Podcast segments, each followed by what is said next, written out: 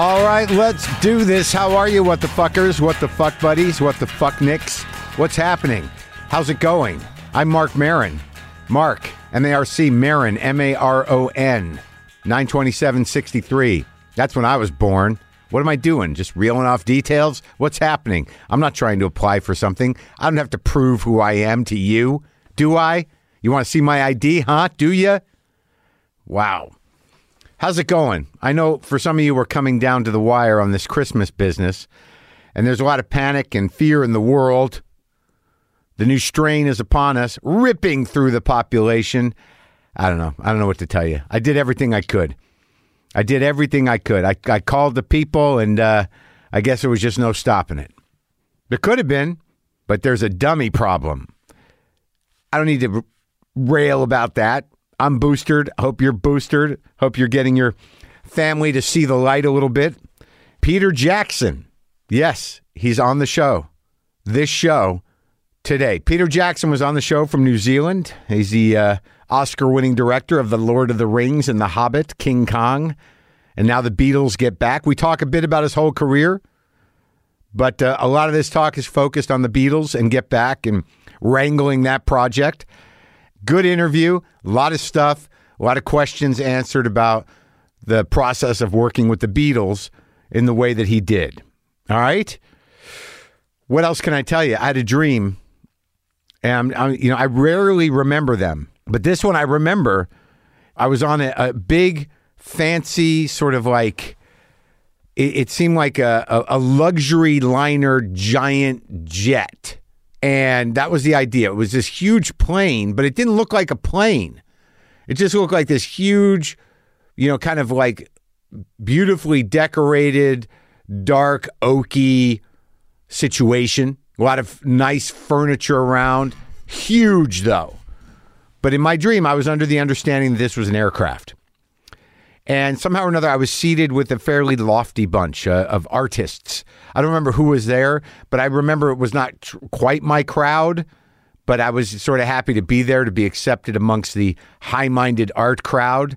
And then my ex girlfriend, Sarah, showed up. I saw her walk in and she was with some people and she saw me. She's like, I'm not dealing with this. And, you know, she was going to walk away. She was clearly just not going to engage with me, but I was trying to be charming and sort of like, can we put it behind us a bit and just be like people and talk? Can we do that? But it sort of wasn't happening. And then this this giant vessel takes off and I can't feel it flying. It's making me nervous. It seems too big to fly. So then I go out a door. I you know, I, apparently there's a deck on this aircraft and then I find that it's a boat. And I'm at the back of the boat outside on some sort of uh what do you call them on boats? Deck. There's a guy there smoking. It's a smoking deck. And I'm like, this is a this is a boat. He's like, yeah. And then like I'm looking in the water at this giant propeller under the water that's not moving. And I'm like, how are we moving? And then uh, somehow or another, almost intentionally, I drop my phone into the ocean. And I had that moment where I'm like, fuck, that's that's done. Now I got to deal with reality. I got to really be in the present. Like I had this feeling like there goes my phone. And then there was a minute like, well, there, what if somebody finds it? And it's like, dude, it's at the bottom of the ocean. No one's going to find it till till years and years from now. Perhaps if the ship sinks right then, they'll find it when they excavate. But either way, I'm like, man, now I've got to I got to lock in. What the hell am I going to do? And then I had this realization in the dream that there's nothing that I have to do. There's, the phone's not going to make my life that much different, other than people can't get in touch with me. Then I started to wonder, like, did I bring my computer because I could do the find your phone thing? And then I realized, like, what the hell is that going to give you? You just want to see if it works for the bottom of the ocean. And uh, that was the that was the extent of it. I'll take any input. Uh, I usually kind of break down my own dreams, but I'm putting it out there. I'm putting it out there. Wasn't a plane, turns out. Giant boat. I guess I could tell you about the comedy store the other night. It seems that I've got to re regroove, you know, get my uh, the hour that I built heading into New York uh, back up on its feet. But like I keep doing these short sets at the store, which is fine. The other night I had a set in the main room and then a set in the original room. And it was just one of these nights where the main room was great, bunch of sweet people, and somehow or another that makes me kind of edgy. When all the comics walk into the dressing room after their set and say like, "God, what a great crowd," I'm like, "Ugh, fuck." This it's an odd response, but it's true. And I don't know why I think that. I guess I don't want to know that. I just want to know they're attentive people. I'm not sure what I'm looking for, but the my impulse inside of me when someone says it's a great crowd is that like, no, fuck it up. I'll ruin it. We'll see. We'll see. It's always like a a bad omen somehow in my brain when when comics say great crowd. It was good though. I did all right. My shit's a little dark right now, but that's the way it goes. Dark times. So then I go down the hall to the original room, and that audience was awful. Like awful. But I, I was kind of I've been doing so much comedy. If this is like a, an actual breakthrough in a way, where you realize that no matter how long you've been doing this or how good you've gotten at it, that on some level it's going to come down to the material, number one, and also it's going to come down to the audience. It just is. I'm not not one of these people that's sort of like there are no bad audiences. There's definitely bad audiences, no doubt. And I got up there with all the confidence of having just killed in the big room, and I I got nothing. Like I did my first few things, and I was like nothing, like just sort of like nah. And it was a pretty full room, and just kind of like nah, not nothing. You know, like maybe a polite a polite guffaw from a couple of people, and I just it was. I know what that's like. You know, it all comes back to you in that minute where you're like, oh my god, I am. I've just grounded myself in fucking failure. I'm just like, this is what this is going to be. I've done this a long time. I know exactly what's happening. They're not going to give me fucking anything. Why? I don't know. Sometimes audiences don't come together, they just don't materialize as a group. But the truth is, it got going, and I did find the people that were laughing in the room, and it was enough, and it was interesting to just cleanse myself, baptize myself in the waters of tankage, in just the vacuum of the classic tank. And there's no sort of more present feeling than sitting up on a stage having just told a joke that usually gets laughs to nothing and just sort of like, wow. And you feel your heart kind of cringe and crinkle around the edges. And the great thing was, I realized, like, yeah, this happens, man. Enjoy it. Lean into the tankage. This is part of the job. And at the end of the show, I pointed out a guy in the middle of the room who sat there, who for some reason my gaze was upon because he was sort of in the center of the audience, in the center of my vision. He was just sitting there, middle aged guy, and his wife had his arms crossed and just looking at me, gave me nothing. Nothing.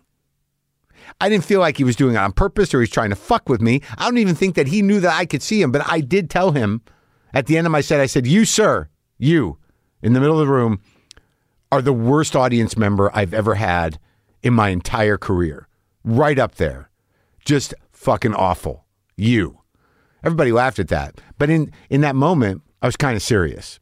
But the question is, was he really? Do you ever know what they're thinking about? No. Could it have had something not to do with me? Yes. Did it feel good to say that to him? Him being a representative of a pretty fucking lame audience? It did. Was it worth it? Absolutely. Absolutely. Peter Jackson, man. Now you guys know how I felt about this Beatles thing. I I I I'll say it again. I say I feel like I've known them all my life. They they were exactly like I thought they would be, and this was just the first time I got to hang out with him. I, I really was immersed. It changed. It changed my entire sort of bearings. I think in part of my deep self, pretty deep, and I enjoyed it. I, I should mention that the Beatles Get Back is now streaming on Disney Plus. And this was sort of like, you know, turn him on and he goes kind of thing. We were on Zoom, but I do want to tell you that there was a notification sound happening during the thing, and it was driving me nuts. Like I was trying. I tried to turn it off on my phone, on my computer, on my other computer. I could not figure out which one of my machines was making noise until uh, until the interview ended, and I realized it was coming from Peter. It was him, and we just didn't want to bother him with trying to make the adjustment because he was on a roll. But uh, it was a pleasure to talk to him. It was interesting to hear some of the uh, the process of of being with the Beatles as long as he was on film and why he made some of the choices he did. So this is me talking to Peter Jackson.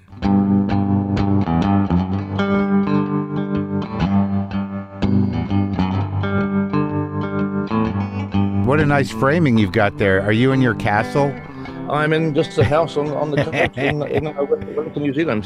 Just, uh, Just right out your window makes me want to live there. yeah, I know it's all green and nice. Yeah, Yeah. and there's boats. There's you probably can't see there's, there's a harbour with with uh, yachts and the boats and it's, Oh it's all very- yeah. it's Did- all very very peaceful, and nice. Did you grow up by there? I grew up about 20 miles away. Yeah, yeah, just just up the coast. So you're no you're no stranger to boats. I hate boats. You you do. Oh yeah, no, no, no.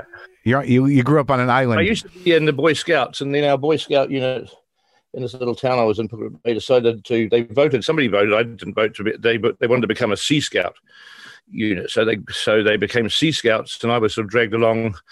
Had one. One day where I was in a boat and I threw up all over the boat and, and Uh-huh. I was just in front of all the other scouts and then I never, I never went back. It was that was the end of my scouting. Um, no more boats. I get terribly seasick. But uh, the water's nice if you look if if, if you see it from from a distance. It's very nice. But you have no problem with planes. Uh, I don't really like pl- planes too much either. I'm a nervous flyer, but Really? I like old planes. But do you fly yourself? No, no, no. Oh God, no. Oh. No. you just No. you just you have a No, you no, just- I, I, I, I've never, I've always wanted to fly. I've always had a romantic notion, and I've got some World War One airplanes, and I've had this sort of, you know, this romantic notion of being able to fly in these First World War planes. But I just think that if, if an emergency happens, which I think is what you have to make your decisions based on, you know, what happens if, if something, something goes wrong yeah. and the engine stops or something. And I think I just panic. I, I, I don't understand engines. I don't understand oil pressure. I don't know any of that stuff. So I think when the emergency happens, I'd freeze, panic, and go straight straight into the ground. So I've never really. I, I just don't have a natural affinity with that sort of thing. So um, I, I fly in planes, but I don't actually. I don't fly them. But you like the machines. You have a, a some sort of a, a you you have a passion for the planes themselves. I have a passion for history and the First World War in particular, I guess. I mean, I mean, I- other parts of history. And for some reason, I grew up. Well, when I was young, I saw a movie called The Blue Max. Oh yeah.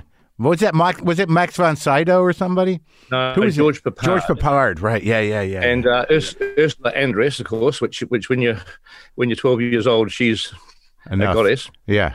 Um, and so between Ursula Andress and the and the planes, it made a huge impression on me. And I sort of I sort of um, I did end up uh, building some First World War planes, and and um, I've got a little collection of those. So yeah, So what do you just have a guy when you want to go look at him? You got a friend who go fly him around for you? yeah. Well, I've got a little kind of a team who who look after them. You know, I've got, I've got some uh, some engineers because they they all have to pass inspections and things. And then when they fly into the air shows, we uh, we've got a little group of volunteer pilots that fly them.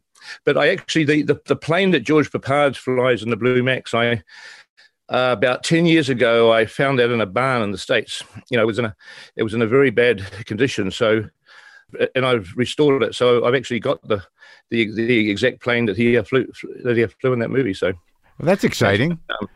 yeah, oh yeah, it is. Yeah, yeah. Do you like model planes as well? Well, it, I mean, it, be- it began with models. It began with the little one seventy second Yeah. uh, Revell and Airfix models, and then it sort of expanded into full size planes. Yeah. Do you know uh, you know the comic uh, Jonathan Winters? He was a kind of an improvisational Oh, oh, wizard. oh, oh, John, oh, yeah, yeah, yeah, yeah, yeah, yeah, The yeah. guy- Mad, mad, mad, mad world. The guy. Yes, yeah, yeah, yeah. Yeah, yeah, yeah, yeah. I know, I know him. I interviewed him when he was, you know, near death. And I went to his house in Santa Barbara, and we were in, after we talked. He goes, "Let me show you the planes," and uh, he walks me down the hallway to his bedroom, and he's got this four-poster bed, but on the ceiling he had about a hundred model planes hanging, and it was like it Oh, was wow. like It's like he was like seven years old. He just uh, he was so proud of him. He loved him. And and if and the planes that he'd, he'd built, he'd, he'd built and painted them and done. I, I, I, himself. I don't know if I got that far. I just know that they were hanging there, and he and he loved them. Yeah. And it's very weird what people remember when you talk about nostalgia, which is sort of you know what we're going to be talking about in a way. Is that you know I walked him down that hallway, that old guy who'd had a life in show business, and there was a hallway just filled with pictures with him and everybody you could think of from the history of show business, all along this wall. And he stops and he points at a picture, and it's of a little kid. It's a black and white picture that was barely, it was very grainy, a little kid and a dog. And he just said, I miss that dog. Out of all the pictures of his entire life, mm-hmm. the thing that he Yeah. held on to were these planes and that little dog. It was so touching, you know, what we hold on to. Yeah, yeah, it was, it was a, probably a childhood dog. I, I would, I would Right, right. probably. But after you know, after the uh, walking down that that hall of everybody, it was just so such a beautiful moment. The things that make an impact on Mm-hmm. us when we're young, and I guess that's sort of what's driven a lot of your, you know, what drove the beginning of your film career too was a, a sort of nostalgia for something you saw when you were a kid, right? Well, um, my partner Fran uh, reminds me whenever I need a little tilling off or something. She's quick quick to remind me that I'm that I'm still ten. That I have no I have no interests or hobbies that I didn't have at the age of 10, 10 or twelve. Well, I, I have Fran, which I guess doesn't because I didn't know her when I was ten or twelve. Well, but, that's um, not a that's not a hobby. That's a person. No, but all my, all my everything I'm interested in, all my passions, I, I are the same ones that I had when I was 10 or, 10 or, 10 or 12. I, I haven't actually developed at all as a uh, human being since since then. So Well, does that is is that something that bothers you, or you're okay with it? I, I'm imagine. very very happy. I'm I I, I love being 12. No, it's no, it's so great, great. No, no, I I, I mean, I seriously, I, I can I can um, you know, in in the lockdown that we that we we had in New Zealand last year, you know, we, we were locked down for like seven weeks. Yeah. and we couldn't work. And I thought, well, what am I going to do? You know, you know, in a house. And so I remembered when I was 16 or 17, I tried to build Ray, um, Ray Harryhausen stop stop motion models. And I kind of, you know, back then I tried and I and I wasn't very happy. And then I got busy and I got school and work and everything else took took took over. So I thought, well, I mean, here, I am, 2020. I could spend my seven weeks trying trying to build build them again. So oh, look, I'll show you. I've got them, got them here actually. Um, so I built I built a couple of ske- skeletons. Oh wow, yeah. Like those are the, those like uh, the the voyage of Sinbad. Yeah, yeah, yeah, yeah, yeah. So so they've all got armor, armatures in them, and Yeah. Oh, look at that with so the that- shields and the, my, lock, my lockdown uh, pro, um, uh, pro, project. So I, I, I went back to finishing off a project that I that I abandoned when I was when I was about sixteen. So you know, Are you going to use them? Are you going to shoot them? well, yeah, because I also when I was sixteen, I shot film of me as Sinbad. Yeah. uh, super, super. So I had a shirt and pants and, and a wooden sword, and I, and I was fi- and I was fighting. Yeah. Um, um, invisible, yeah, thing because because I was always intending to um to animate the skeleton and superimpose it in, but at that point in time, it was all far too hard. So I've still got that film of, of the sixteen-year-old me Oh, good. um, fighting an invisible an invisible skeleton. So the idea is to um. Probably, o- probably over Christmas when I've got some time, I'll uh, animate those into into my old film, which is so easy to, easy to do with green screen and all that sort of stuff now. So This is I'll fi- finally finish off a, um, um, a movie that I that I began when I was sixteen. So it'll be good. wow. That is that's the longest production schedule ever, right Oh, but there. yeah, probably. But, yeah. but you you But- get but. I mean, I, I just have I, I just have no interest in. I mean, everything I love Yeah. really is is from that from that period of time. You know, it's um, Yeah. First World War, planes, uh, um, Ray Harryhausen monsters, movies, Super Eight films, and making movies. It's just you know Beatles, Beatles too. is that about It's the time? I mean, how much? I mean, how, how old are you? Are you my are you my age? How old are you? I'm sixty. I'm just turned sixty. I'm 58. So we caught the Beatles. We were very young. I remember. It's so. But the, my experience in watching that thing is very interesting, uh, and I imagine everybody's having some sort of experience. But my parents had Let It Be, had the album, and you know the the Beatles' second album and Let It Be were the two albums that were in the house when I was you know five or six. And you know, I remember it, there's something I talked about it on the show the other day that if you love the Beatles, you, you don't you don't even think about it. It's just in your genetic structure. It's in your soul. The, your relationship with the Beatles is something you can't really even understand if you have it. But you if you have it, you have it. No, know. It's a, it's an odd thing, and yes, it is. my experience in watching the movie, and it's so weird because two weeks before I started watching your show or the movie, the documentary, I saw the Rolling Stones live. So I had this these two interesting experiences with these heroes of Yeah, mine. yeah. You know, two, you know, one of them I can still see, but the feeling of sadness and uh, and humanization of these idols of mine happened in both cases. With the Stones, it's sort of like people are like, "Were they amazing?" I'm like, no, they're they're old and they're still doing what they do, and it's it's nice, but it's sad, you know, and they're painfully human. Whereas with your thing, you know, you watch that thing, it's like there is a sadness to it, but the the thing I couldn't get past was that like it it, it was almost like I've already known them my whole life, and I there was part of me that wasn't surprised at all by anything that was happening. It was sort of like, yep, this is exactly how it should be. This is what it was. Finally, I get to hang out with them. I know. Yeah, yeah. I felt the same. way. You did? I, I actually, um, I was, I was listening to a podcast the other day, some Yeah. Beatle fan thing, just, to, just you know, and they'd seen, they'd seen Get Back, and one, one of the guys made a comment which, which uh, made, made me laugh because he was, you know, the same sort of thing. You know, I felt, I, I felt that I'd gone back and spent time with them and all that, and, and he said, God, he said, I, I have to get used now to, that I'm living in a world that where a 27 year old McCartney and a 79 year old McCartney exist in the same world. Yeah.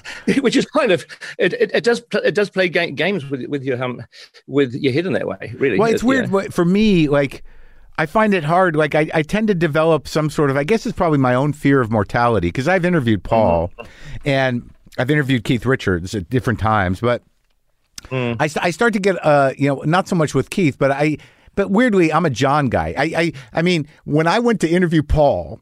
Which which is a big deal. He's a Beatle, but in my mind, I'm like I'm still a John guy. Like I'm still I'm, I- uh, I'm happy Yeah. I'm going to interview Paul, but like he's not my guy. And Yeah. What was it like? You- How much interaction did you have with him for the process? oh well I, I mean I, I could have as much as much as I as I um as I needed I mean I, d- I didn't need a huge amount for apart from just asking him questions like there's that little sequence where he he appears to uh, to concoct get get uh, back back out of th- out of thin air. He just strums his bass. Yeah, yeah.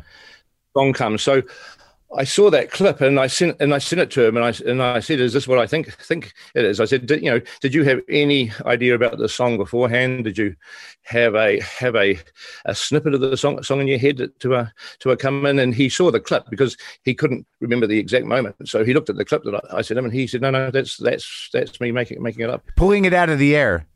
Yeah, so he could recognize what he was doing. So I mean, he he was always available for those sorts of things. So I knew that I had my facts straight. But um, but why why why are you a John guy? What's the what what's the reason Oh. for that? Well, I mean, I think you know, as I grow up with it and I think about it, because like I, when I was in like uh, uh, high school, I remember I spent hours do, drawing a picture of his face. I think it was from uh, the Sergeant Pepper period, and I won an award for it. I mean, I like I spent hours and hours, you know, on this yeah. John face, and I think because I I I relate to his sensitivity and to the his, to his emotional volatility. I think I relate to it without really knowing it. I think that you know what whatever we're attracted to when we're younger in terms of Beatles. Yeah. They probably represent some of us. I, I liked his wit. I, I knew. I think I knew innately he was, you know, an angry guy and probably a sad guy. And uh, you know, Mm-hmm. uh, and I, and I and I just I have to backload that because I assume that's what it is. I mean, Paul's great, and I understand Paul's great, but he always seemed um, so. Uh, you know, I, I just he always seemed seemed like the, sh- the, uh, show, the showbiz Beatle. the yeah, but, but also like you know his the type of music he liked was kind of like you know marching Right. band stuff and but the one thing I loved about watching the documentary is like they love rock and roll those guys. yeah, yeah, yeah. I Oh, mean yeah, they you know sure. they're and they're only like you know you, you got to figure you're only 10 11 years away from the beginning of rock and roll in earnest. So, you know, them sitting around playing Wilbert Harrison or whoever, uh, Blue Mm. Shoes or whatever it is. I mean, you know, that's only like 10 years ago. Those are songs that they, you know, that's how they, they got their, they learned their chops and they just love it. I mean, they, they had this, this strange experience of loving rock and roll, and then before they became fa- famous, their their rock and roll heroes all all kind of um they all kind of kind of imploded. You know, El- Elvis went into the army. Little Richard had issues. Chuck Berry had issues. Yeah. Um, Buddy Buddy Holly was killed. Yeah. So, by so by the time they, they were playing in Hamburg and in the Cavern Club, their rock and roll he- heroes had kind of gone. Oh, that's brutal. Um, you know, I never they, thought of that. They, yeah. they had a strange, a strange experience, and I, I heard an interview that was done with John after, after they met Elvis because they went to LA in 64, 65, and they had their famous night night with Elvis, and um and I found an interview with John the day the day after, and the guy said to John, "So, so what did you and Elvis talk, talk about?" And John says, "Well, I just told him that that I preferred his his uh, his uh, records before the army, and and and can he please do some more of those?" Yeah. so that was uh, that was John's chat, chat with chat with Elvis. Yeah. Wild. Yeah. So now what like just like walk me through the, you know, what what compelled you to do this? I mean, you know, what wh- where did that I where did it come from? Did you I mean, cuz I remember like it was weird when I watched the I first when I was going to talk to you the first time I'd only seen what the press set out, that 1 hour thing that you uh, like the hour long trailer. Oh, yeah. And I realized I had seen that footage of John and Yoko dancing because I had seen the original documentary when I was in high school. So what made you decide to do this? Well, I I mean, I look, I I've been a Beatles fan since I was about twelve. So, So so I just like living my life as a- as an adult, as I said, but I'm just you know still following my passions as a kid. So I, Yeah. I don't have any interest in sort of doing sort of gr- grown up stuff really. And uh, but I never really dreamt that I'd be doing anything with the Beatles because you sort of think at this point in time, you know, what what is there to do? Yeah. But I it was weird because I was working on this World War One um, film. Uh, they should not grow Up. I saw that. And and norm- normally I'm New Zealand based, but uh, that made me um, take several trips to London to go to, go into the archives and look, look for film and stuff. So I was also, I mean, I'm just piecing it together. I can't quite remember the how or why, but I was also doing interviews, I guess, at the time where I was expressing an interest in uh, in the technology VR and AR, you know, um, with with the glasses, and you put them on, you see things, which which I'm still interested in, but um, it hasn't kind of ta- take, taken off yet. But anyway, uh, the guys at Apple, Apple Corps, the Beatles Apple, not not the other Apple, Yeah. um, they must have seen that. They must have heard an interview because I because I never met met them before, and they must have heard that I was in London for some reason. I don't I don't know how. So anyway, I get an invitation to, or I, or I get a request. Could I pop into Apple and meet with Jeff Jones and Jonathan Clyde because they at that point they had a, a Beatles exhibition, Uh-huh. a live sort of exhibition that they were thinking about doing from what I could understand, and never got very far. I mean, it's, it's not going to happen, but from what I could understand, it was like you walk into, a, you know, an exhibition hall and you see uh, original costumes and guitars, Yeah. and you see a, re- a replica of the Cavern Club, and you, Right, you know, right, it, go, yeah. it, go, it, was, it was sort of like a walkthrough thing. And so they were interested in using um, VR or AR technology so that you you know you know at the, the doorway you'd be given some glasses and you go through and you see and you see Beatles doing things. So they just wanted to pick my brains about what, what where the te- the technology was at. So it was just really a a, a meet and a chat. And um, so anyway, I show up at Apple, and it's you know, I mean it's very small. It's the, the company's very very small as as are we down, down here. So you know, it um it, it felt sort of it, it felt nice. It's like a, a sort of homely place where there's Beatle there's Beatle posters everywhere and just you know, photographs everywhere. And I was all, oh wow. And I was thinking, don't act like a fan. Don't act like a fan. You- you're- Hey, yeah. you're, you're, you're here to talk about AR and VR. So for God's sake, just be just be a pro. So anyway, I sat in the room and I chatted with them about the AR VR thing. Sort of sort of gave them a brief description of what what you could do with it. And then I had one question, one fan question that I had for years and years and years uh, that I wanted to ask. And so I just sort of I just slipped it in and said, "Oh, by the way, um, you're, if you're needing some footage of the Beatles that no one's ever seen before, um, whatever happened to the outtakes from Let, Let It Be?" But I had no idea how much survived, if it was if it had all been junked, if it you know I, I just didn't didn't know. Um, so they said, "Oh no, um, we've got we've got it all. We've got 60 hours of film. Oh, we've got about 140 hours of, of um, audio." And then they said, "Oh, it's strange that you should mention this because we we had a meeting the other day, and we're thinking about, but perhaps we should do do a film that uh, that uh, uses uses the outtakes." And they were Yeah. just they were just finishing up eight, eight days a week at that time, and I was sort of in the last year or so of they shall not grow old. And so I did the one thing that, that I've never ever done in my life. I, I stuck up my hand and I said, if you're looking for a filmmaker, if you haven't got somebody attached yet, um, just please think think of think of me. And so that was really weird. They disappeared into another room.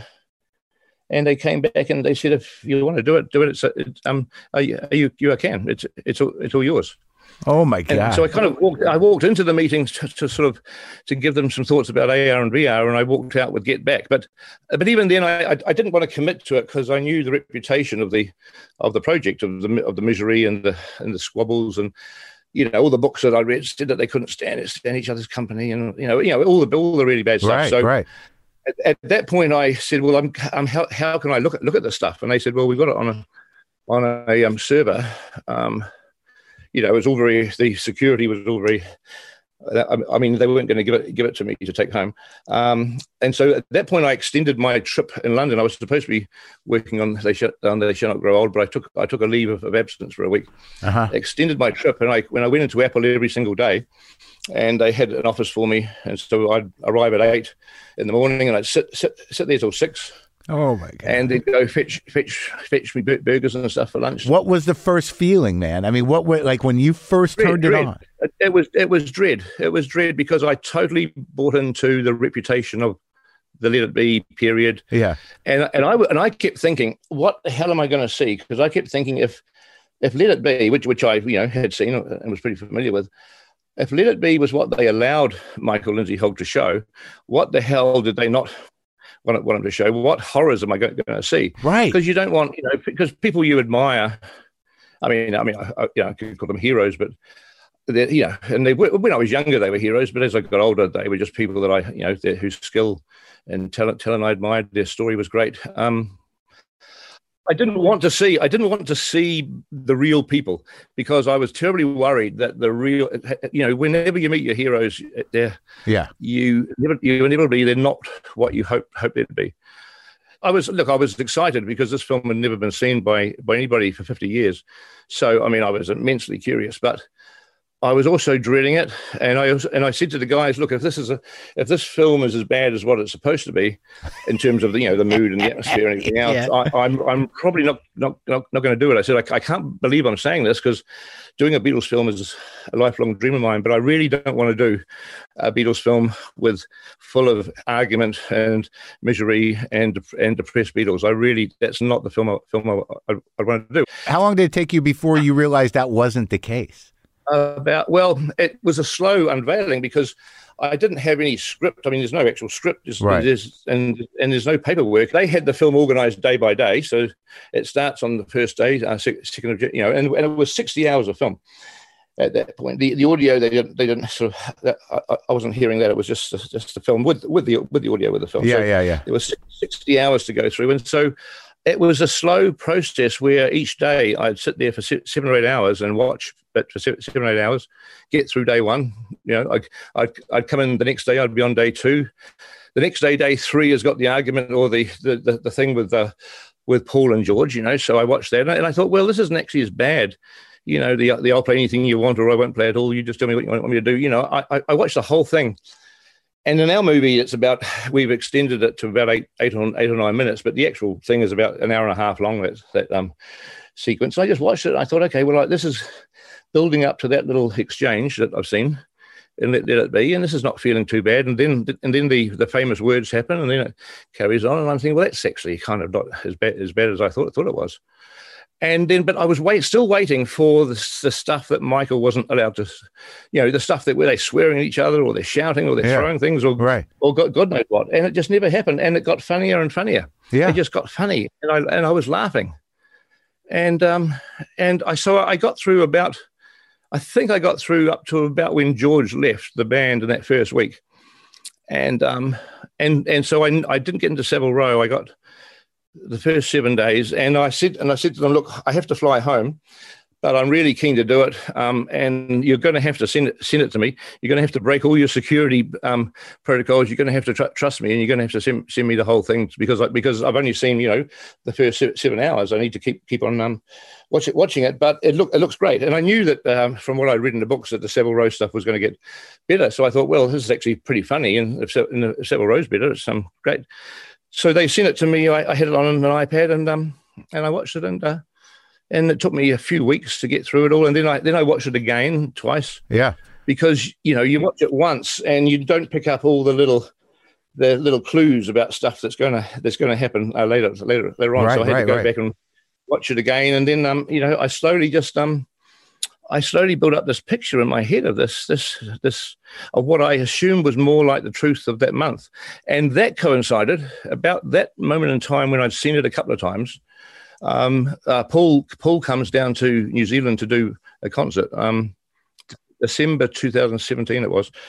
So they arranged for me to go meet Paul. So so he was the first um he was the first Beatle that I had that I I met on the uh, for the project, and I go and to the meeting before a show, and I and he looks at me and I and I say, well, Paul, I've seen all the outtakes, Yeah. and I mean he he he hadn't he hadn't seen them. He had a memory of whatever his his uh, memory of, which was pretty grim.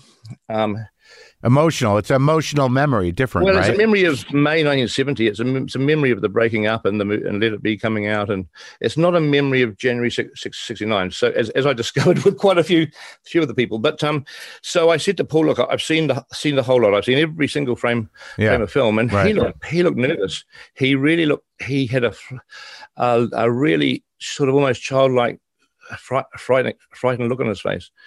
And I just and I, and I just said to him, look, whatever you think it is, and I know what you think think it is, the same as what I thought it is. It's not that. It's actually really, really great. It's really funny. It's it's it's you know, and there's friendship and everything else. And I had my iPad, uh, which I had the footage on, so I showed him some bits, and um, and he was so relieved. He was so happy. I mean- he was so happy. I mean, I mean, this was not to do with the movie or anything at this Yeah. point. He was just so happy to hear that the film that was shot didn't show fighting, squabbling, swearing at each other, arguments, which I guess in his head over the period of time he'd he'd he'd he'd built that um pic- picture in his head because I think every, everybody had taken the movie Let It Be at its release in May May 1970. The headlines are saying the Beatles are break- breaking up. And they've taken that as a, as a core, and they've extrapolated that. You know, out. You know, time has passed. It's gotten worse over time. Yeah. The outtakes must be really, really bad. The whole thing is sort of built from that May 1970 um, moment in time when the film came out after they'd broken up. But it's and it has no relation with the with the January 69 filming at all. Um, Well, I think like what's amazing, what's amazing to me in watching it is like I don't know why I didn't bring any of that baggage to it. Like I didn't, yeah, I didn't really put it in mm. my head. I didn't frame it historically. I just sort of entered it. I knew that they were going to break up soon, so mm, I didn't. Mm. I didn't go in with any of the dread that you had. I just like I took it at face value. And I thought all the friendships were intact, and I thought maybe they were, you know, probably. I I, I wonder if they ever really yelled and screamed because they're pretty British, all of them. Uh, Well, on, on, on this on the 150 hours of audio, because the real story is actually in the Nagra tapes and the uh, audio. yeah, You know, which you get, which they rolled audio most almost all, all day long, and and and I've certainly, you know, I mean, I don't know what happened, at, you know, in the evenings or at the weekends or anything else, but certainly during those 22 days, listening to the audio, which is pretty much starting in the in the beginning of the day and going through to the end. Um, and they had an A/B machine, so if one had to change the tape to see how the other one was going, um, I, there was not one moment where a Beatle had an angry word to another Beatle. yeah. Not one moment where where one of them swore, swore at each other. I mean, they swear a lot, but they swear in a sort of funny scouse way. They don't they don't actually swear in a in a um in an in an aggressive way. So, but they but they there's no there's no sh- shouting. Yeah, I didn't feel it at all. I mean, I I felt I felt sad. I didn't. I, I felt sad, you know, because I knew that, as you probably knew, you know, John was struggling with his addiction problems, and you know, George was unhappy creatively. But I didn't bring any of that to. I I kind of noticed that during it, and I, I didn't realize that John was in the throes of the addiction that he was in until after I watched it. And and Paul and, was Paul, and even Yoko, like from the get go, like I was able to sort of not pay attention to her at all, uh, which I think a lot of them did. And it, it seemed like that this idea that she was hanging over this band, she almost like became furniture. I mean, it was a very Oh, oh, no, she, no, she does. She, um, she does for sure. But you see, up, up until now, up until this film has come out, what you've seen of Yoko has been either little tiny, you know, 10 second film clips yeah. where where there's band and there's her, and you immediately go, "Oh my god, oh my god, she's sitting right right there," or still photos, you know. And for 50 years, it's been little clips or still photos, and it's and and you're right. It's only when you see the enormity of of of the of the um you know the the length, which is Yeah. um, eight eight hours and up some that it's just like you just realize well so well so so what? She's quiet. She she doesn't interfere. Yeah. she doesn't tell Paul how to, how to play play his bass. It's just what what what the hell is the um, issue you know? right. And you know but but it's a very different story to, to, to the 50 years of these of these photos Oh, that you've seen in yeah. books that that are sitting right by Yeah, you thought this was going to be it, you know, and and also there's moments with her and Linda that were kind of genuine and and you Yeah, know uh, you know just you know uh, uh, wives of the band kind of moments, and Yeah, yeah, yeah. it didn't stifle any of the creativity. Now, when okay, so so when you see all this footage and you start going through it, tell me why. You know, what did you do to it, Peter? What was the magic you did to it that made me feel like I was hanging out there? That made there was no uh, the emotional interface was so immediate. There is there some way that you treated the film? Did you take out any like I don't know like I know there's the magic of the Beatles, but it's a lot to sit through 8 hours of guys, you know, doing, you know, bits and pieces of songs, even if it is the Beatles. But there was points where I I picked up my guitar on my couch and or I'd go get something to eat and I'm just sort of like, well, they're just doing that now. How what did you do? How did you how did you visualize I, I can hear how you were starting to put the story together, but how did you visualize the effect of the film itself?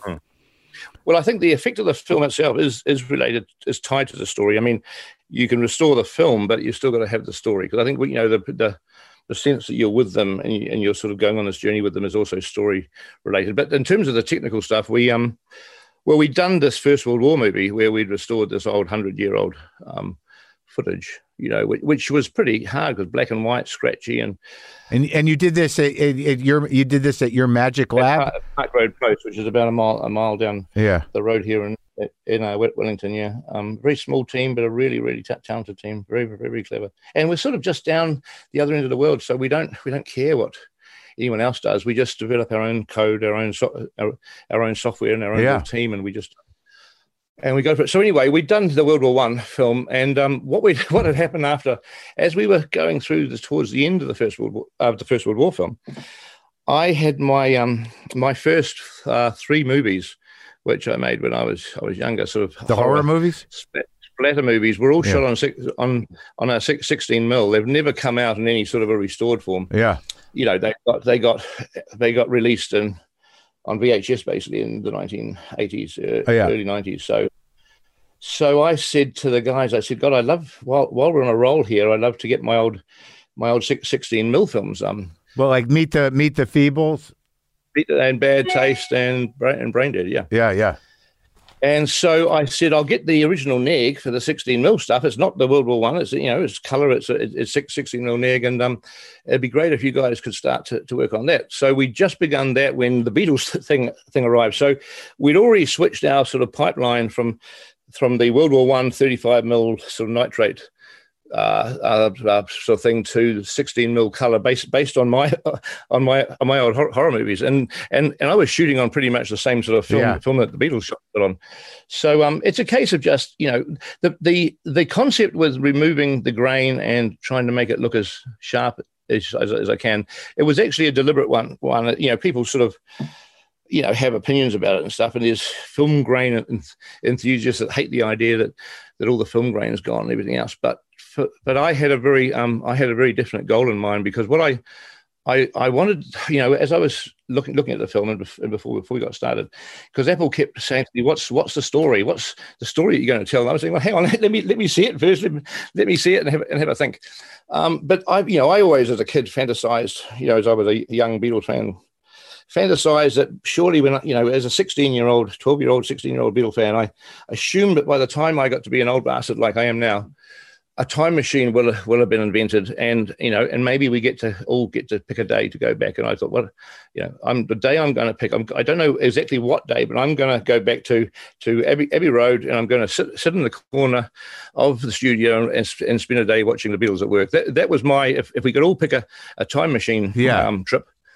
Just one that would that would have been mine. I, you know, I, I'd have to figure out what what um, al- album uh, exactly to do it on. So I just looked at the stuff and I thought, God, this this this is that this is this is like a time a time machine, but it's not like a time machine when it's when it's grainy and scratchy because it's like you know there's a there's a film there's a film of film. Um, Yeah, it it's sort of a like that. Then the film becomes something unto itself, not what's on the film. Well, it becomes that look, we found 50 year old Right. You know, of the Beatles, and look, it's, it's old and it's got grain, but it's Yeah. but it's them, and isn't that cool? So I thought, if I really want to pull off this time machine thing, I've got to remove as much Yeah. between us and them, Yeah. and that that involves removing all any scratches, any um, imperfections, any hairs in the gate, and the grain. Try to make it look as crisp and clean as I can, and if I can do that, then hopefully we'll feel like we're we're we're in the room with them, and and, and that was also the reason why I I, I made a decision early on not to do any mod, modern day interviews, not to interview Ringo or Paul or Glyn Johns or anyone else, because that immediately is is the fifty year gap again. I just wanted to to get in the time machine, take any any interested parties along with me, any any Disney Plus subscribers, I guess Yeah. at this point in time. Um, and we'll all go and watch and, and watch them at work. And so I wanted to, you know, look, it, it's all it's all weird headspace stuff, but that was I just, you know, that was the the thought behind Yeah. doing all the, you know, to to restore it to the level that we did. Well, and also I think that the decision not to uh, engage with any the uh, survivors. I mean, you would you would run into the liability of the emotional liability of that that fifty year gap again. That like obviously most of these guys have have have you know reframed that memory, uh, you know, d- based on events that happened afterwards. So like, why bo- why why screw with the purity of what you already had? And there's there's there's so much space there. Well, well, you see, that then went on to the narrative, then to, to the storyline, because of course, taking on this project, there's no script. You know, nor normally when I make a movie, you've got, you know, you Sure. you go into the, you you go and you cut the movie. Um, you know, you, you finally get into the cutting room to cut it, Yeah. and at that point, you- you've written a script. Every scene has got a number. There's a story. There's a three act structure. You've shot it. You know, each day you you, uh, you know every frame of film that you've shot. You know the best takes, and so the cutting is like a pretty sort of you know it's fun. It's my favorite part of it, but it's there's there's no mysterious thing thing to it. It's like you know there's, there's surprises, but it is you, you you're following your script, and then you're following what you what you shot, and then it's. But here I here I had um you know 130 hours of uh, audio really, and the and the and the camera just uh, switches on on on and off during it. So there was like 130 hours, no script. And the thing that I realized as soon as I saw it, Yeah. I realized that all all the books that I'd read were very un, unreliable. So it wasn't like I could turn to some expert Beatle guy who's written a book and you know use that as as, as my guide because I I realized just how how wrong the book the books have been. I, I mean, some of the books say they could they couldn't bear to be to be in each other's co- company. Uh, John was off his head all the time. They were phoning it in. They were coming in with finished songs, and the others were just acting as. Acting as I mean, every every negative um, spin that you could imagine has Yeah. been put on on this. Um, so I couldn't rely on books. So I had to to to um, J- uh, J- Jabez Olssen, who who I cut it with, just the two of us. We sat in a room for well, uh, well, it was months really, and we listened to the 130, 40 hours, and we listened to it again and we had to build up our own storyline from the from what they were saying. So we were we were eaves, eavesdropping on fifty year old co- conversations that they had no idea were going to be heard by us in fifty years time, and we were trying to figure out what's what's the truth, what is actually happening, why are they there, what are they doing, what's going wrong. Why does George leave? Why did they go to separate? You know, why, why, why, why, why? And and the answers were all coming from thing, things things that they, they were saying. So it wasn't until we went through the audio like twice that we pieced together what we thought was the actual, you know, more or less the um, a much more accurate narrative. And then we decided we'll just tell the story day day by day. So for you, like an example of that would be George leaves, and you track it back to them, you know, not listening to their songs, his songs in a serious way. Well, George leaving is interesting because we, um, you know, there's a day where he has his little uh, uh, sort of t- titchy exchange with Paul. That's that's day three. I mean, I I, I don't know the dates. That's I just say day Yeah. one, two, three, four, five. So that's day three. George doesn't leave till day seven. So, um, like I, I spoke to Ringo and I said, "Why did George leave?" And he said, "Well, you've seen it in the film." In the Let It Be movie, he, you know, he and Paul had uh, George, George and Paul had these angry words, and he got up and left. And I, I said to Ringo, "No, no, that, that happened on day three, Ringo, and he didn't leave till day seven. And, and Ringo said, "No, no, no, no, he had those." And I just thought, I, I'm not going to, I'm not going to argue with Ringo, Yeah. because he's actually. I mean, I mean, again, it's just, just his memory had had muddled up the movie with the, with the um with the facts, and that's fine. It's a long, long time ago. So Um, so anyway, George uh, has that little exchange on day three. Day four, he's he's, you know, George is reasonably happy. Day five, he's very very happy because they do I Me Mine and they have some fun. Yeah. Day six, he's having a great day. They're doing Com- Commonwealth and they're clowning around and doing um, uh, bathroom window, and George is having a good time. So Yeah. so Jabez and I are looking at this stuff and say, well, he's going to leave tomorrow. Because watching all the day six stuff, well, he's going to leave tomorrow. What? What? Why is he? You know, where's where? Where are the clues? There's no arguments. There's no- Yeah. so we get on to day seven, and day seven starts with Dick James, the publisher, the Northern Songs guy, being there for a meeting. George comes in a bit late and thanks him for the glasses that he gave him over Christmas. Yeah. And then they then they get working on two songs. They start with Get Back and they go into two, two of us. And we we did a really f- a, f- a forensic ex, um, examination because we could tell from the Nagras where their if, if our time time was um was a cut, we could tell if the if the tapes tape machines had been tu- turned off. We could we could because of the coding on the tapes and stuff. Yeah. I mean the film the, the actual film that was shot just turns on and off on, on and off all the time. But the for the sound you can actually you can track the um the the actual time of the day that the tapes run. And I had our guys examine it, and I said, "Okay, so we're starting start with their. They they're doing get back. They spend about three hours after Dick James leaves, Yeah. and then they break for lunch. And George says, "I'm I'm leaving now." And, and I said, "Is there any break? Is there anything that where they could have had an argument where the tapes uh, didn't didn't roll?" And they said, "No, no. The, this is this is this some sound, sound is is continuous. There's no." There's no stoppages in in this in the in the audio, and so Jabez and I looked at it over and over again. I mean, we, I mean, the, the audio's there, and there's and there's a fair bit of film shot, and it just looked like, well, to us, it looked like George was in a very depressed state Yeah. right at the beginning of the day. He, I Yeah. mean, he arrived, and and and from what we can understand, and we didn't want to actually get into this and movie, he, he was having some some domestic issues at home Oh, Uh, right. uh, with So, Pattie. I think right. Pattie, Pattie had left. Uh, Pattie had just walked walked out on him.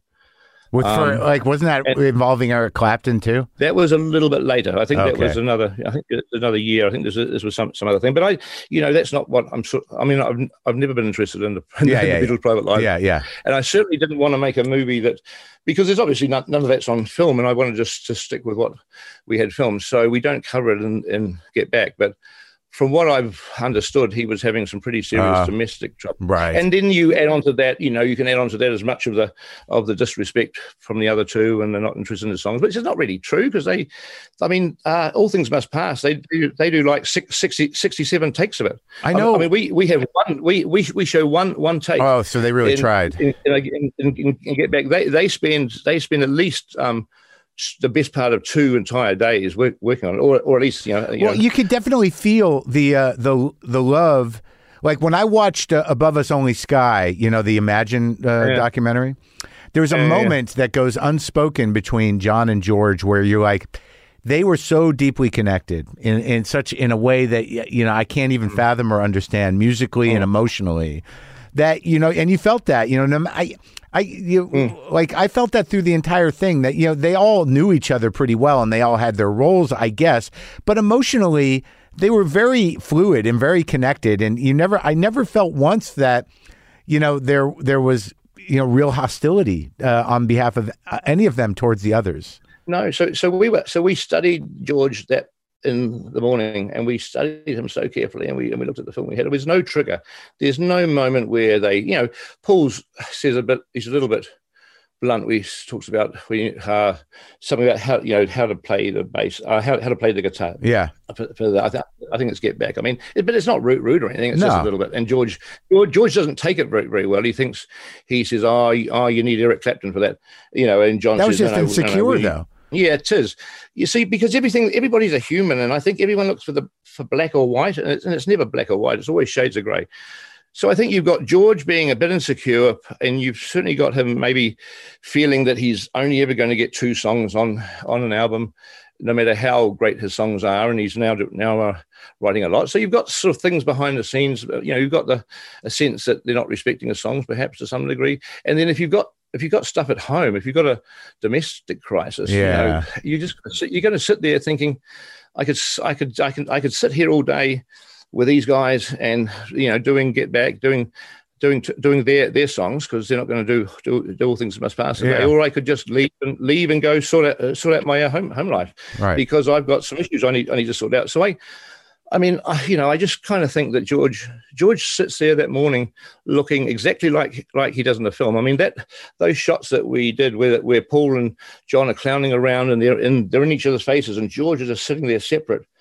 Looking pretty depressed. That, that that's that is the real the real footage from from that day. It's I mean you know we had because we because we couldn't cheat we couldn't cheat um shots from from one day to the next because because their uh, clo- clothes uh, cha- Right, change all right. the time. So so you know that morning George was sitting there exactly as you see him, separate from the others. He just feels, and it just so happens that they're working on two songs. John and Paul are working on two songs right up in the you know you know you, you know close. Get back and and two of us are songs that don't really you know they're not really interested in George's input at, this point. Um, so he fe- you know he looks like he's on he's sort of on the outer, but I think he's also feeling the feeling that himself. He's he's sort of adding to it as well. So um, and it's the most George like it's the most George like thing when he leaves. I I think I'm leaving the band now. Yeah, yeah, I- yeah. I, I love the, I love the way he says I I think I'm leaving the band now.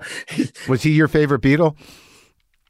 Uh, uh, no, I didn't really have a favorite beat, although I like George. I, I, I well, I mean, I, I, I like them all after, the footage, but I, I understand George a lot more from Right. now. Now that we, now that I've seen all this footage, George reminds me of a of a of a Kiwi, a, a New Zealand male, a very very um pragmatic, no romantic sort of flights of fancy Yeah. you know, you know, when John and Paul are saying, "Oh, we'll, I will get the, will I, will, will I go to uh, in, into the amphitheater when we'll get the QE2 and we'll take all the fans?" George says, "That's a bloody stupid idea. Yeah. Who's going to pay for yeah, pay for that?" You know, you know, George is always that guy, Yeah. and and in a film set or or or any you, you know that guy is a really important guy got to have the one the one that stops all the all the visionary kind of talk and, the, Yeah, yeah. and just cuts it and says that's never going to happen Yeah, that's yeah. going to be far, far too expensive Th- those people are very very important and, and important pe- people to have and so um so you've got the sort of John and Paul doing the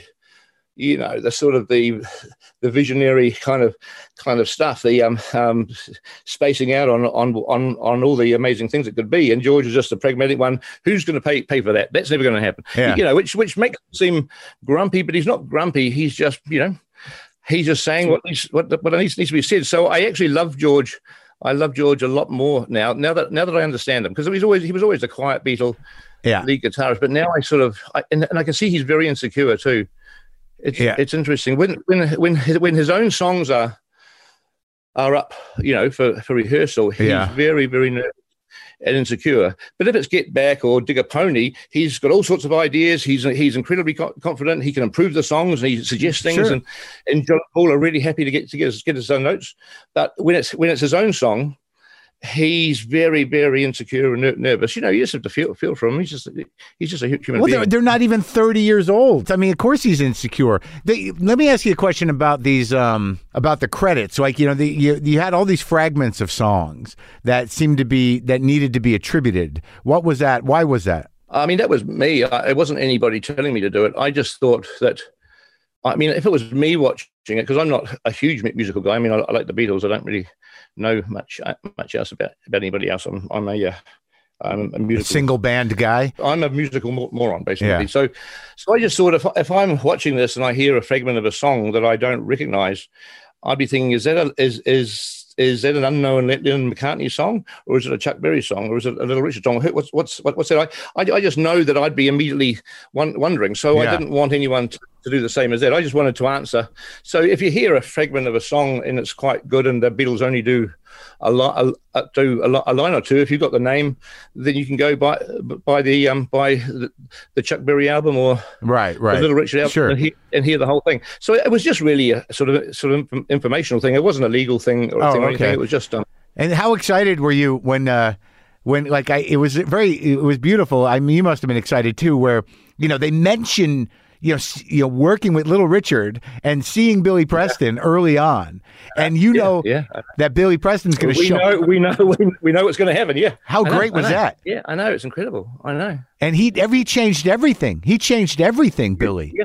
I know Billy is fantastic. I mean, I, I again, I didn't really have an appreciation of Billy separate to the Beatles. I knew, uh, you know, I, I mean, I knew his work on on the because uh, I've heard the uh, songs for 40 years and I read, yeah. read the books, but I didn't, but I haven't seen Billy in any other, in any other way. I haven't, you know, got, got any of his, his albums or anything. So I, you know, so I knew that he was, you know, and I knew that he was always credited as, as really, you know, up, uplifting their spirits and stuff. I knew that from the books I read, but, um, it wasn't until I saw it on film that I just thought, "Holy shit!" Yeah, they, they, they and it's not that because I, I, I don't like a lot of the books say that he he came in so that and and and they began to to behave themselves. Or you know, a lot of the books sort of say that it was when when Billy arrived, they stopped sniping at each other and uh-huh. they stopped and they had to behave because there was a fifth person in the room. But that's that's just not true because they were they were getting on fine before Billy came in. But what Billy gave them is a, is this rush rush of excitement. He just gave them their songs are, are just right. just lift yeah, they go from from being what they've been rehearsing, and they're suddenly Billy's Billy's playing, and they and, and and it's their songs getting getting improved by his playing, and so so John and Paul are just so thrilled. Yeah, can, and, and it's just this, this rush of excitement. And Billy's such a good. He's such he's he's, he's an incredible guy. I mean, I don't really understand um, any any music, but he just seems to sit there and na- nail it. Yeah, nail it. go. And it filled out the songs. Like they they he said that I don't remember who said it was was it John or Paul who said that they wanted piano in all the songs. They wanted it there. Yeah. And I had no yeah. idea how much bass John played. It took me a while to realize that that Fender six string that was a Fender six string bass. That he plays a mm-hmm. lot of bass on that record. They played bass if Paul if Paul was on the uh, blue, the uh, blue, blues and the grand piano. Yeah, yeah. But you see, I was very careful in the film. Like I said to Jabez, okay, well, when Billy arrives and they say hi, and and and they say sit sit there and he sits there and he's playing. I said we we got to make sure that the first time in the movie that we see him play has got to be the actual f- first time he plays. You know because i didn't want to i was very aware that i could you know because he's because he comes at lunchtime so there's about four four or five hours of him playing.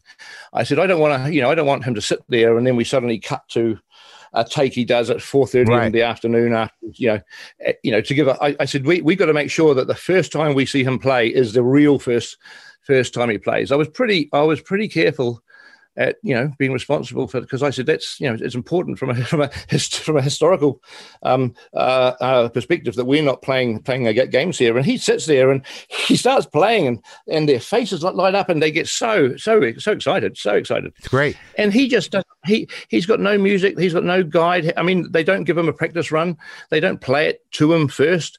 They just play the song and he's lit and he just makes it makes it makes it up as he as he goes first time. You know what's interesting is is by the time you know, we go through all this stuff and all this, uh, ups, uh, you know, the the story of heading towards the roof is that yeah. what I found shocking. What you know, after that, I'm having the experience that you were having.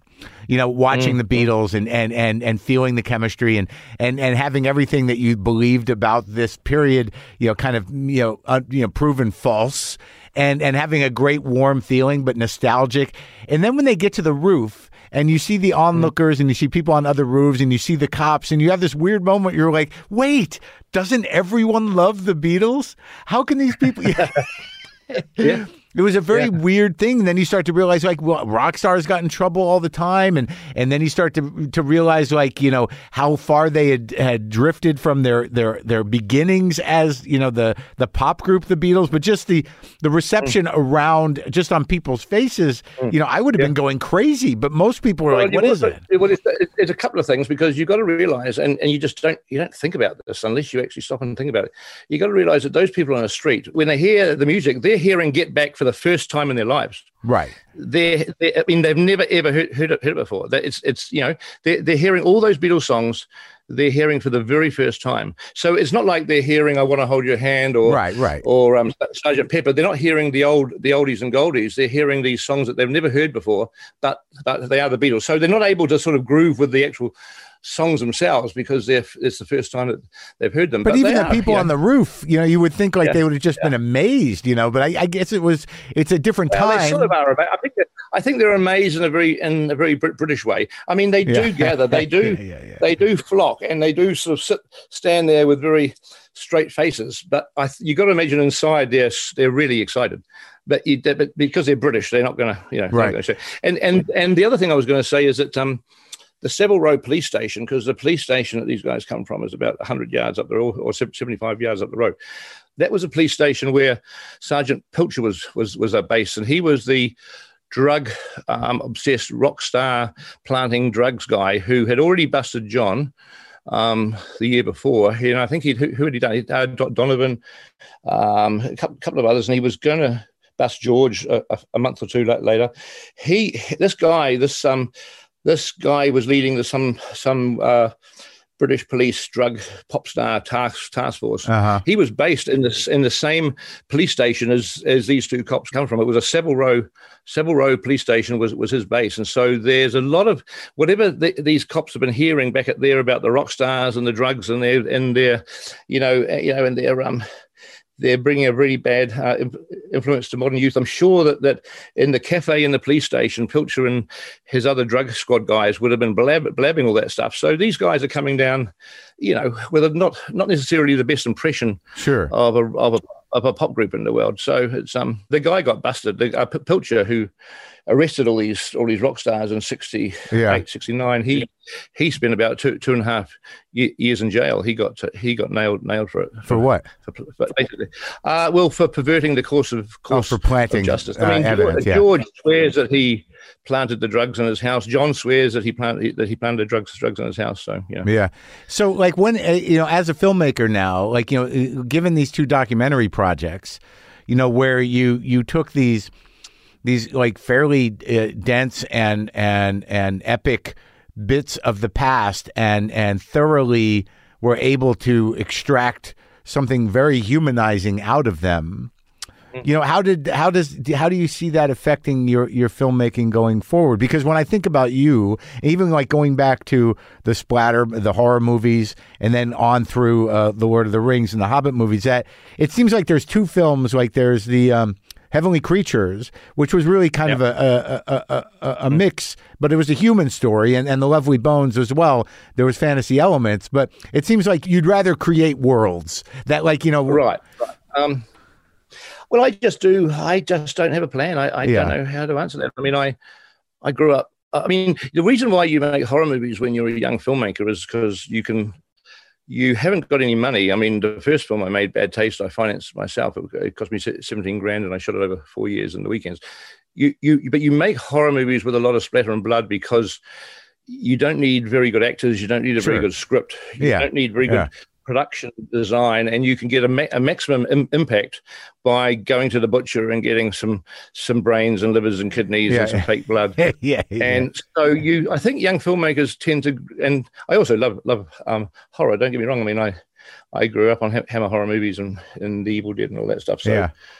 I was completely into it. But certainly, horror movies are a great way to bust into the film industry because you can get big effect for little production value. And, right. Um, okay. But then, but then you then you get into the phase where you're right. You're writing something that's a bit more sophisticated. You now realizing, well, God, the script has to has to be good, um, which means we're going to need to cast it really well because we're now going to have to have actors who can really deliver. And it's so everything just gets you know yeah the stakes the stakes go up but okay. I, mean, I mean heavenly creatures was heavenly creatures was done because um i met my partner fran Walsh, who's who's my um, co-conspirator and all this, she and I met around the Feebles time. So, well, actually, I showed a um, bad, bad, bad taste. I got some advice from the from the first kind of bad taste. So, 1987. Uh-huh. So anyway, so we were together and we had we wrote the um we wrote Braindead and.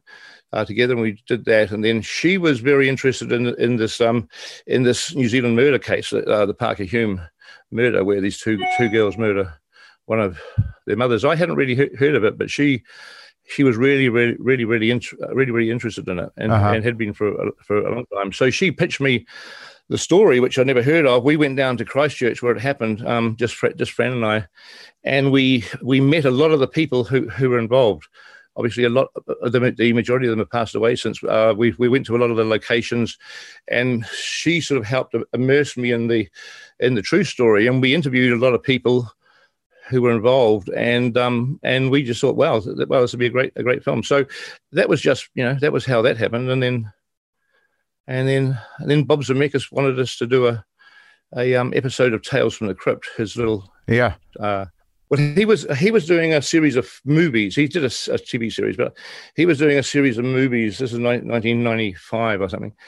Um, and he was going to, they was, they were going to be labeled Tales from the Crypt, you know, films. They were going to sort of, that was the branding. And so he, he, he contacted, I think he's seen Heavenly Creatures or Brain Dead or something, the other ones. Yeah. And so we got a, our first, our first Hollywood um, experience was Bob Zemeckis getting in touch and saying, um, "Do you want you guys interested in doing a Tales from the Crypt film for me?"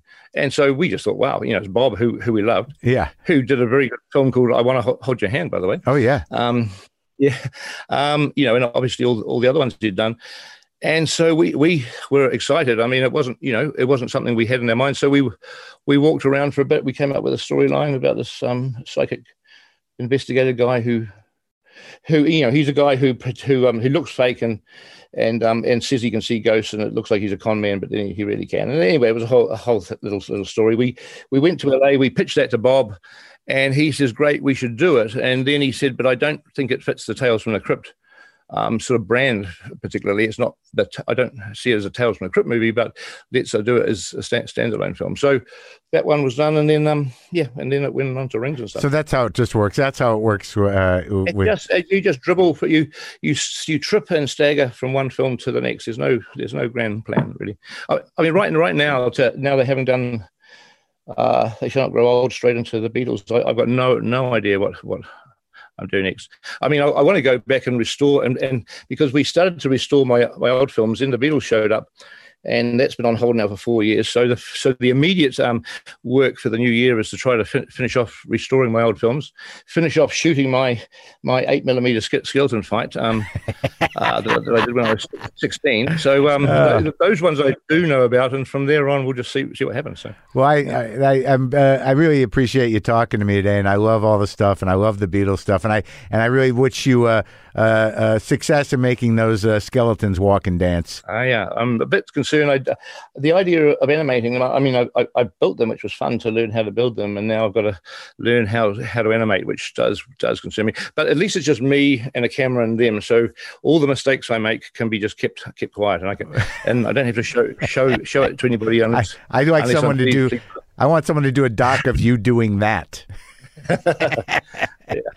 Well, take care of yourself, Peter. Great talking to you. Thanks, Marc. Thank you very much.